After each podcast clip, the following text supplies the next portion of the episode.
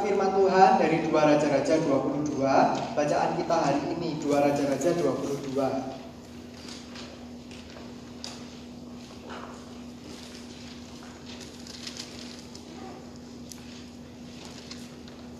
Dua. Raja-Raja 22 dan 23 Tentunya kita tidak akan baca uh, semuanya nanti waktunya habis hanya untuk baca ayat jadi tidak tidak sharing firman. Nanti kalau di rumah dibaca sekalian sampai pasal 23 ya karena ini satu kesatuan kita akan mengerti ceritanya apa yang dilakukan oleh Raja Yosia secara menyeluruh kalau kita membaca bukan hanya di pasal yang ke-22.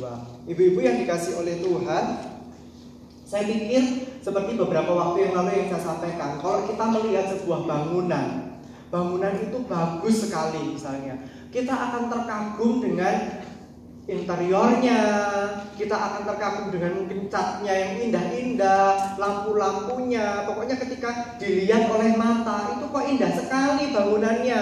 Wah pasti yang tinggal di situ nyaman sekali gitu. Kita akan terpana dengan itu semua. Tetapi kita tidak akan terpana dengan fondasinya karena fondasinya itu tidak kelihatan.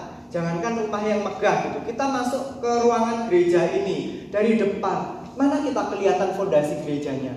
Kan tidak kelihatan. Yang kita lihat adalah sesuatu yang indah. Tetapi bayangkan misalnya gereja ini indah sekali ya. Oh, pokoknya catnya luar biasa, bangunannya oke, tetapi fondasinya itu rapuh sekali. Kira-kira ibu-ibu berani tidak tinggal di sini? Tidak berani. Takut nanti kalau misalnya ada hujan gede, ada angin, tiba-tiba kerobohan bagaimana? Yang ingin saya sampaikan adalah fondasi itu sangat penting. Sama pentingnya dengan kemegahan bangunan. Bahkan kemegahan bangunan itu bisa menjadi nomor dua yang penting fondasinya dulu. Catnya nanti dicat belum selesai tidak apa-apa gitu. Kita akan berani asalkan fondasinya kuat. Ibu-ibu yang dikasih oleh Tuhan hari ini ketika kita belajar tentang Yosia, kita akan melihat bagaimana hidup yang menyembah Tuhan secara sungguh-sungguh. Hidup yang menyembah Tuhan, hidup di dalam penyembahan itu saya umpamakan seperti bangunan tadi. Bagaimana kita menyembah Tuhan itu orang nggak bisa lihat, tetapi yang bisa dilihat oleh orang itu adalah apa yang kita tampilkan dari hidup penyembahan kita setiap hari. Mana orang bisa lihat ketika kita berdoa di rumah, ketika kita sungguh-sungguh melakukan firman, ketika kita sungguh-sungguh merenungkan firman, yang melihat kita mungkin terbatas orang terdekat kita. Tapi orang lain tidak melihat kita apa yang kita lakukan hidup penyembahan kita. Orang tidak bisa lihat. Tetapi yang dilihat itu apa yang kita tampilkan. Seperti kehidupan bangsa Israel di zaman ini. Orang Israel bertahun-tahun kita tahu ya hidupnya itu apa? Naik turun. Ada benernya ada endaknya gitu. Dan lebih banyak dikupas enggak benernya. Mereka menyembah berhala dan semuanya. Tetapi di zaman Yosia justru ada perubahan yang sangat luar biasa sekali. Ibu-ibu yang dikasih oleh Tuhan sebenarnya kalau kita baca satu raja-raja pasal 13 Yosia ini bukan raja yang yang yang sebelumnya tidak dikenal oleh orang Israel. Karena sebelum-sebelumnya dari raja-raja satu raja-raja 13, Nabi Tuhan itu, itu sudah menubuatkan tentang Yosia. Nanti akan lahir seorang raja namanya Yosia. Dia akan menghancurkan semua penyembahan berhala orang-orang Israel. Dan itu ternyata digenapi di dua raja-raja pasal yang ke-22 yang kita baca.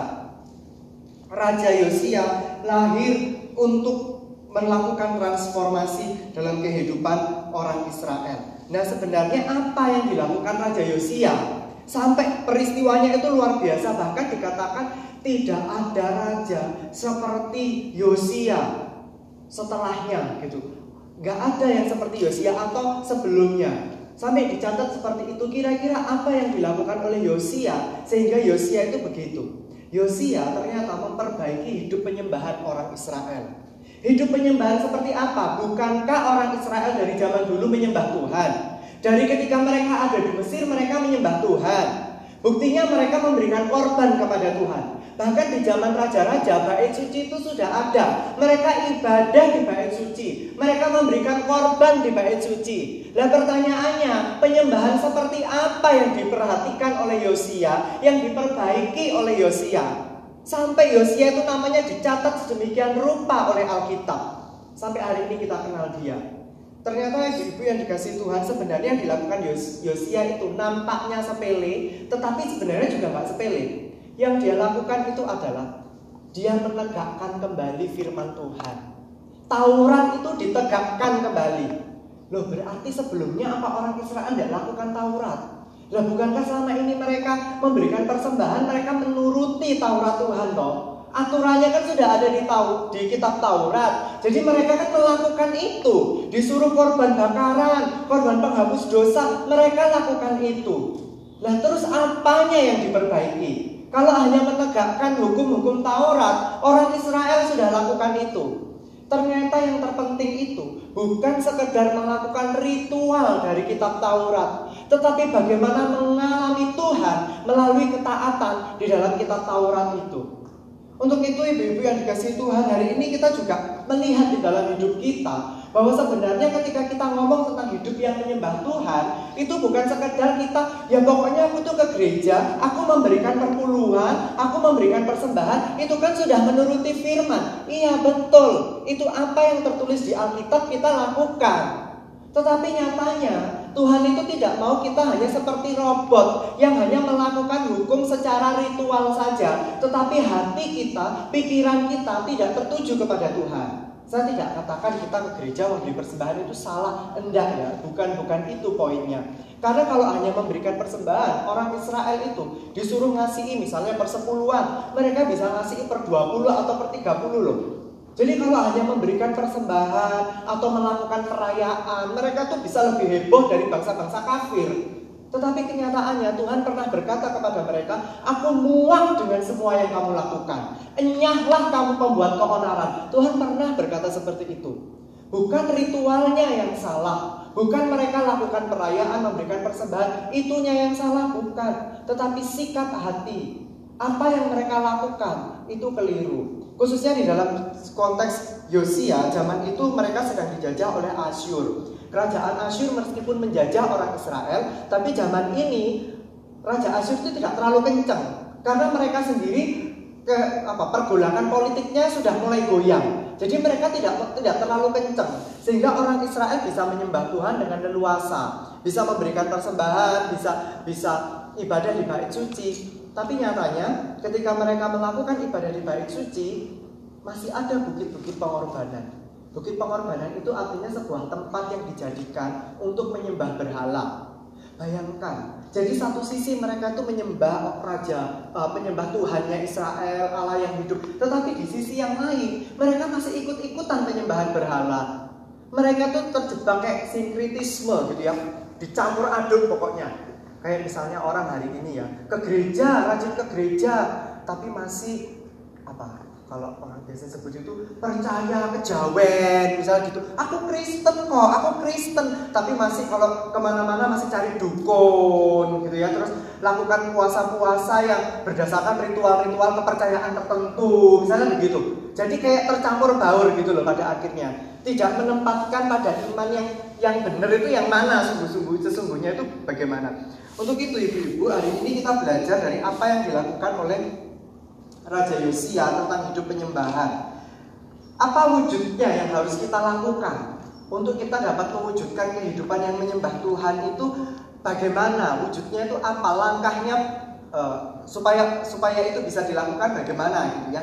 Yang pertama, kita hidup di dalam penyembahan kepada Tuhan itu setidaknya ketika kita menyadari dosa pribadi kita, bukan dosanya orang lain. Karena kalau hanya untuk nyadari dosanya orang lain, tidak usah disuruh kita pintar. Tapi kalau nyadari dosanya sendiri, walaupun disuruh kita ya kadang kalau pura-pura nggak ngerti atau kita nggak ngerti sungguhan, saya merasa aku tidak salah kok, aku tidak berdosa kok gitu. Tapi kalau giliran orang lain, orang lain tidak salah aja di mata kita bisa salah gitu ya. Artinya hidup penyembahan kepada Tuhan itu juga ditandai dengan bagaimana kita itu menyadari dosa kita secara pribadi. Ibu-ibu yang dikasih Tuhan kalau kita baca di dalam uh, ayat yang ke-11 di sini dikatakan begini. Segera sesudah raja mendengar perkataan kitab Taurat itu, dikoyakkannya lah pakaiannya jadi sebenarnya Raja Yosia itu kan dia uh, sejarahnya dia dari kecil dia itu hidupnya bergaul dengan imam, Imam Hilkiah. Jadi beda dengan raja-raja sebelumnya. Raja-raja sebelumnya itu jahat. Satu sisi eh, Raja Yosia ini ada untungnya juga ya karena pergaulannya dengan imam. Jadi dia dididik oleh Imam Hilkiah. Pada suatu kali di dalam bait suci ditemukan kitab Taurat. Berarti selama ini orang Israel menyembah Tuhan, mereka melakukan ritual, tapi mereka itu hanya berdasarkan ajaran turun temurun. Ya kalau kita orang Israel kita harus memberikan persembahan kepada Allah Tapi mereka sendiri itu tidak mengalami firman. Jadi baru di zaman Raja Yosia kitab Taurat itu ditemukan kembali. Loh ternyata ada kitab Taurat di rumah Tuhan.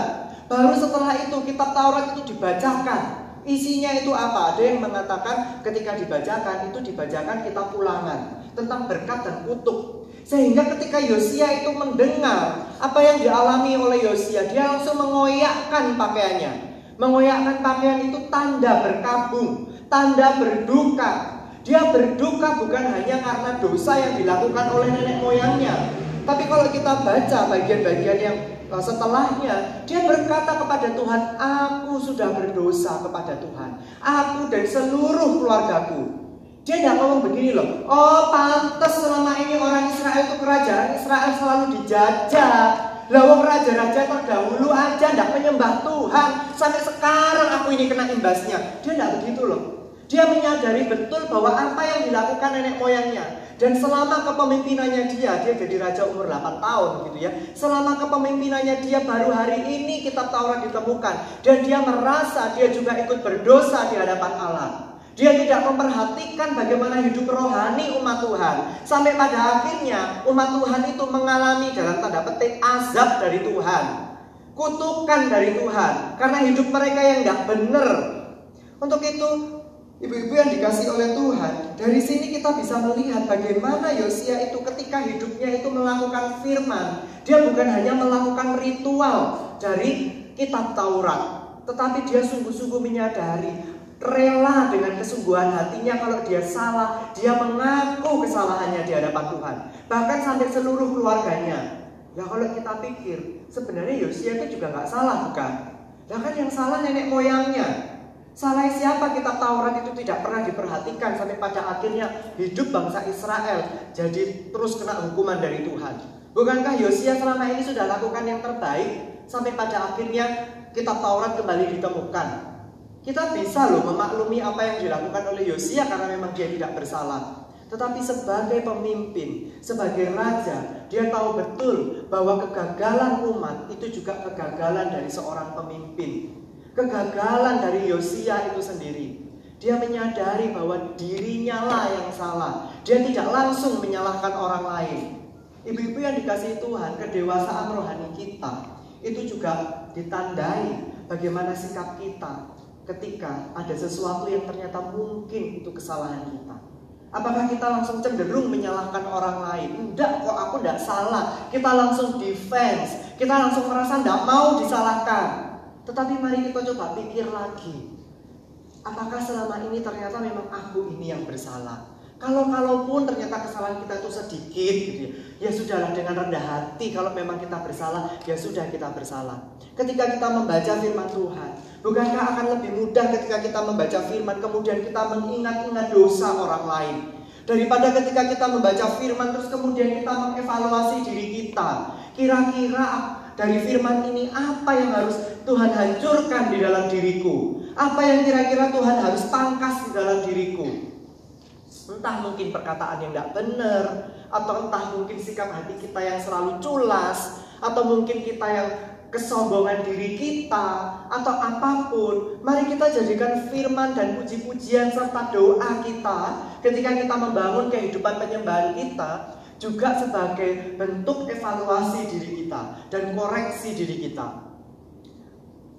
Sebiasanya kan kita bangun tidur, kemudian kita lakukan aktivitas, terus kita sampai kita mau tidur lagi, berarti kita berdoa kan, kita berdoa, kita bersyukur Tuhan sudah memimpin. Tapi mari kita juga belajar. Ketika kita berdoa di malam hari, mari kita coba bicara dengan Tuhan. Tuhan ingatkan aku. Kira-kira hari ini tuh aku lakukan kesalahan dan dosa apa?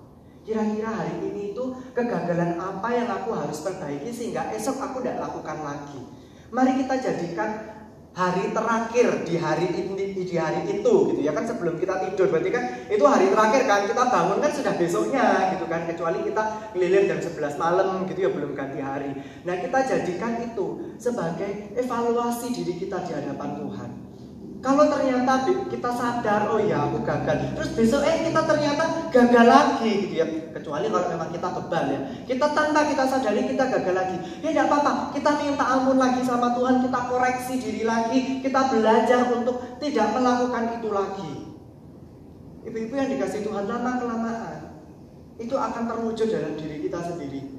Lama kelamaan itu akan terekam di dalam otak kita Roh Kudus akan menolong kita. Ini loh, kamu tuh gagal itu sering seperti ini. Coba kita bayangkan kalau misalnya kita setiap hari kita tuh selalu makan ayam goreng. Setiap hari gak pernah telat kita selalu makan ayam goreng. Mungkin ketika kita lihat ayam digoreng aja, dalam pikiran kita sudah teringat rasanya ayam goreng itu kayak bagaimana. Ya tuh karena setiap hari lidah kita itu mengecap ayam goreng. Nah kalau setiap hari kita mengevaluasi diri, terus kemudian kita gagal dalam dosa-dosa tertentu, maka besoknya kita akan terekam di dalam otak kita, bahkan mungkin dalam tanda kutip indera pengecapan rohani kita gitu ya. Rasanya gagal akan dosa itu tuh seperti apa sudah terekam dalam diri kita, dalam diri rohani kita. Sehingga kita tidak akan lakukan itu lagi. Untuk itu penting ibu-ibu yang dikasih Tuhan. Ketika kita membangun hidup rohani kita, penyembahan kita, mari kita belajar untuk menyadari dosa kita. Yang kedua, apa tandanya ketika kita hidup di dalam penyembahan kepada Tuhan? Yang kedua adalah mencari perkenanan Tuhan. Bapak Ibu yang dikasih oleh Tuhan, saya pikir Tuhan juga nggak suka kalau pada akhirnya kita hanya berhenti pada mengevaluasi diri, mengakui dosa saja, tetapi kenyataannya kita tidak mencari apa yang Tuhan mau dalam hidup kita. Saya pikir bukan itu juga yang Tuhan inginkan, tapi hidup kita juga seimbang. Ketika Raja Yosia mendengar apa namanya kitab Taurat yang dibacakan, terus kemudian uh, dia bersedih atas apa yang dilakukan oleh bangsa Israel, kegagalan dirinya sebagai seorang raja. Apa yang dilakukan oleh Raja Yosia? Ternyata Raja Yosia itu tidak berhenti di situ saja, tapi dia menyuruh orang untuk mencari nabi ya nabi ya berarti uh, nabi ya nabi kan di situ ada imam ada nabi kita tahu yang mereka beda beda job job desknya beda. Kalau imam itu berarti membawa umat kepada Tuhan. Artinya uh, sebagai perantara umat kepada Tuhan. Tetapi kalau nabi itu berarti Tuhan kepada umatnya. Perantara Tuhan berbicara kepada umatnya sebagai nabi. Nah kenapa Yosia itu mencari nabi? Karena Yosia ingin tahu kira-kira apa sih yang Tuhan mau.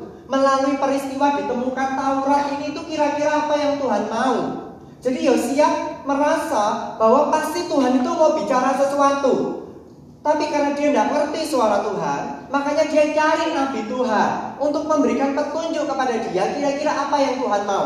Akhirnya ketika sudah ditemukan uh, nabi dia, Yosia bertanya kepada nabi yang itu gitu ya. Akhirnya apa sih firman Tuhan itu? Dan kemudian firman Tuhan itu dinyatakan. Secara umum, gitu ya, secara garis besar yang dilakukan oleh Yosia adalah dia menegakkan kembali perjanjian antara orang Israel dengan umat Tuhan. Karena kan zaman dulu Tuhan itu pernah berjanji kan Perjanjiannya itu adalah kalau di zaman Abraham Perjanjian dengan Tuhan Tuhan itu berjanji mengikat perjanjian dengan dengan Abraham itu apa? kamu akan menjadi umatku dan aku akan menjadi Allahmu. Itu perjanjian Tuhan. Tetapi seiring dengan berjalannya waktu, orang Israel hidupnya simpang siur. Mereka tidak nurut sebagai umat Allah. Mereka mengingkari perjanjian itu. Dan hidupnya amburadul pada akhirnya. Dan Yosia akhirnya menegakkan kembali bahwa hidup sebagai umat Tuhan itu seperti apa. Perayaan Paskah gitu ya, yang dari zaman zaman-zaman uh, dulu tidak pernah dirayakan loh ternyata. Perayaan Paskah itu artinya ketika orang Israel keluar dari Mesir ya. Itu tidak pernah dirayakan. Tetapi setelah apa namanya kitab Taurat itu ditemukan maka Yosia sadar bahwa selama ini peristiwa yang sangat penting itu tidak pernah dirayakan. Mengingat kasih setia Tuhan itu ternyata tidak pernah diingat oleh orang Israel. Yosia menegakkan kembali setidaknya dia kembali memperhatikan rumah Tuhan. Rumah Tuhan itu diapakan sama Yosia? Uh, rumah Tuhan itu kembali pokoknya kayak kayak dihidupkan sebagaimana mestinya rumah Tuhan itu bagaimana. Penyembahan itu dihidupkan kembali. Terus kemudian Yosia selain itu dia juga memperbaharui komitmen penyembahan. Bukit-bukit pengorbanan, tempat penyembahan berhala itu di, dihancurkan semua oleh Yosia. Untuk apa? Supaya umat Israel itu kembali hidup sebagaimana mereka harus hidup di hadapan Tuhan, yaitu umat Tuhan mencerminkan bagaimana mereka harus hidup di hadapan Tuhan sebagai umat Tuhan. Dan Yosia memperbaharui itu kembali. Perjanjian dengan Allah diperbaharui. Esensi dari perjanjian itu adalah hidup menurut asal mereka kan. Asalnya adalah umat Tuhan yang hidup sebagaimana mestinya mereka sebagai umat Tuhan. Selama ini ternyata itu tidak dilakukan. Menyembah berhala, pasca tidak dilakukan, kemudian e, mereka Eh, nggak uh, mengingat kasih setia Tuhan melalui hidup mereka dan semuanya. Dan itu sama Yosia digiring kembali. Ibu-ibu yang dikasih oleh Tuhan dari sini kita tahu bahwa ketika orang yang hidup di dalam penyembahan yang sungguh-sungguh oleh Tuhan kepada Tuhan hidupnya akan memiliki kecenderungan akan haus untuk melakukan apa sih sebenarnya yang diperkenankan Tuhan apa sih sebenarnya yang disenangi Tuhan itu apa itu akan terus terngiang di dalam dirinya dan dia akan berusaha untuk melakukan segala sesuatu yang menyenangkan Tuhan. Dan pertanyaannya adalah bagaimana hidup kita hari ini? Apakah hidup kita hari ini adalah hidup yang sudah berusaha untuk melakukan apa yang Tuhan suka? Apakah kita hari ini hidup sebagai uh, umat Tuhan? Kita sudah melakukan apa yang menyenangkan hati Tuhan?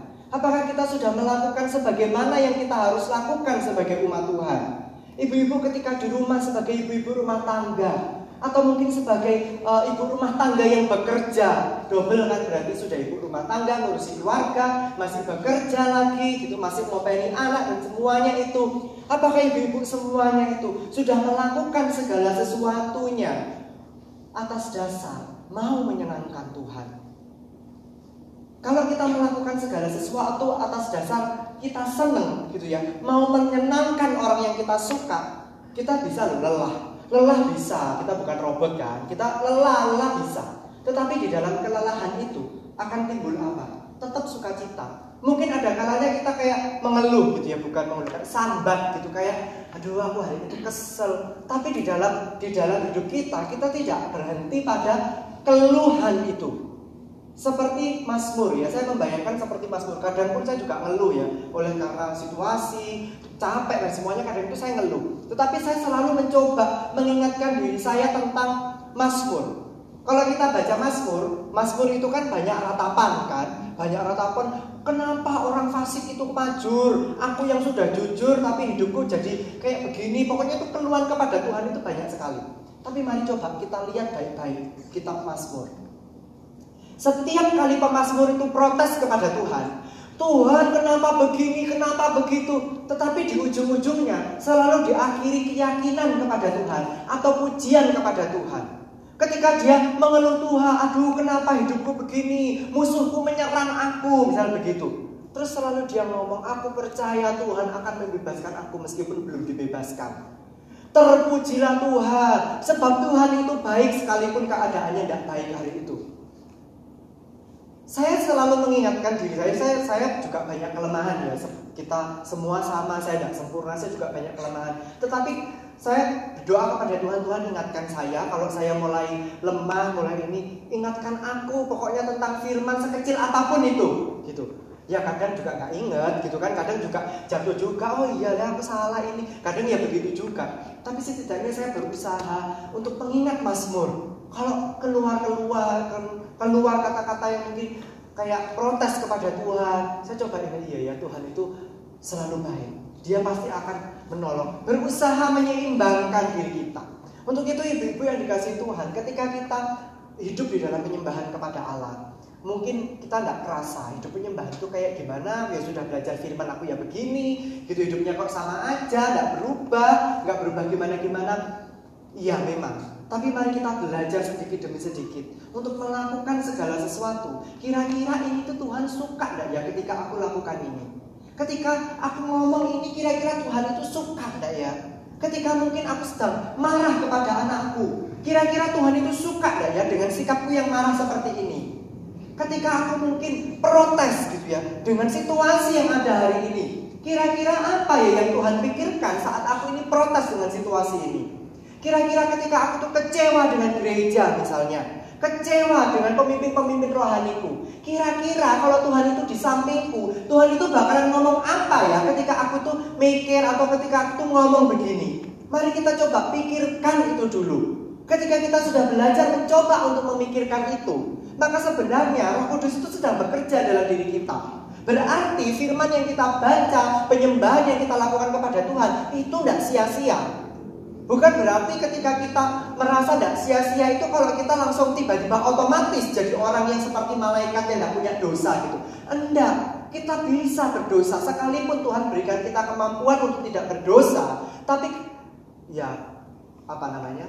Kenyataannya kita kan juga tetap melakukan dosa kan, gitu loh. Tuhan Tuhan itu tahu betul kalau kita kayak begitu. Itulah sebabnya dikirimlah Roh Kudus yang bekerja sama dengan firman, bekerja sama dengan doa kita, bekerja sama dengan puji-pujian yang kita panjatkan kepada Tuhan. Untuk apa? Untuk mengingatkan kita, menghidupkan jiwa penyembahan di dalam diri kita.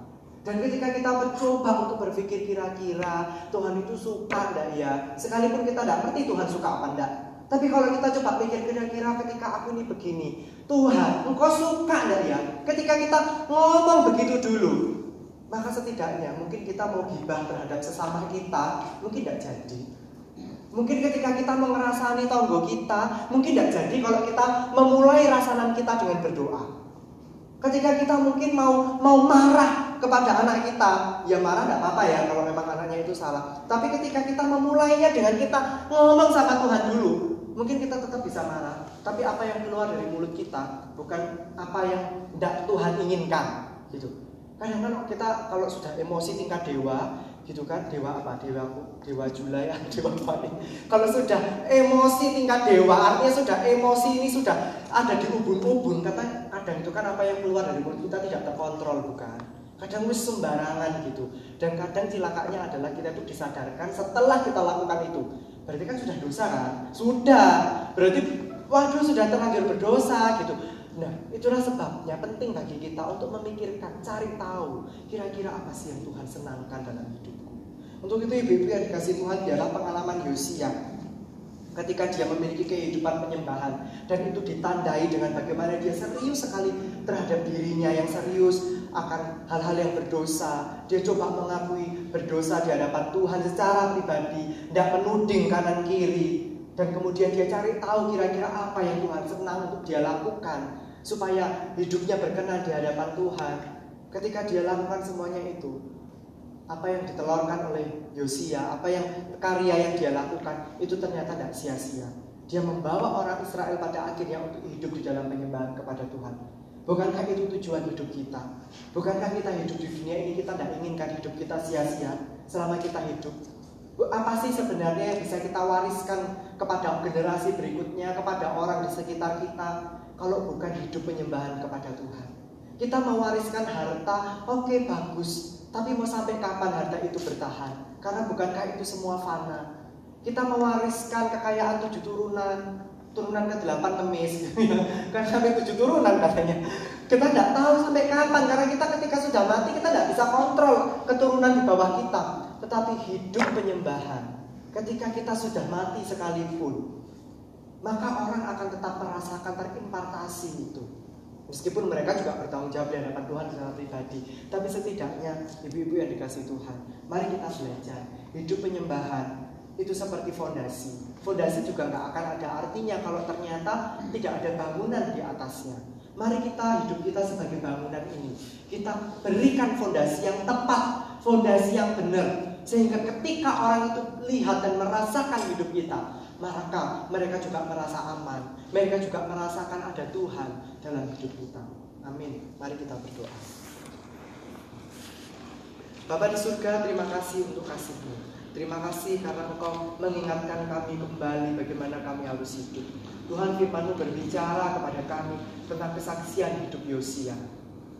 Kiranya Engkau sendiri yang terus membukakan hati dan pikiran kami. Seringkali kami gagal untuk mengikuti apa yang Tuhan mau. Seringkali kami gagal untuk menyadari keberdosaan diri kami. Tetapi kami berdoa ya Tuhan, kiranya Roh Kudusmu terus mengingatkan kami semua Roh Kudusmu terus menolong kami semua untuk kami hidup di hadapan Tuhan dengan serius, memiliki hidup penyembahan yang sungguh-sungguh, yang tercermin dalam kehidupan kami hari lepas hari. Kami terbatas dan kami tidak mampu melakukan firman. Untuk itu ya Tuhan kami butuh roh kudusmu. Kiranya Engkau sendiri yang menolong kami, memampukan kami, dan bahkan membimbing kami untuk kami menjadi pelaku-pelaku firman. Bukan hanya secara ritual, tetapi kami sungguh-sungguh melakukannya karena kami mencintai Tuhan. Terima kasih Tuhan di dalam nama Yesus kami berdoa. Amin. Tuhan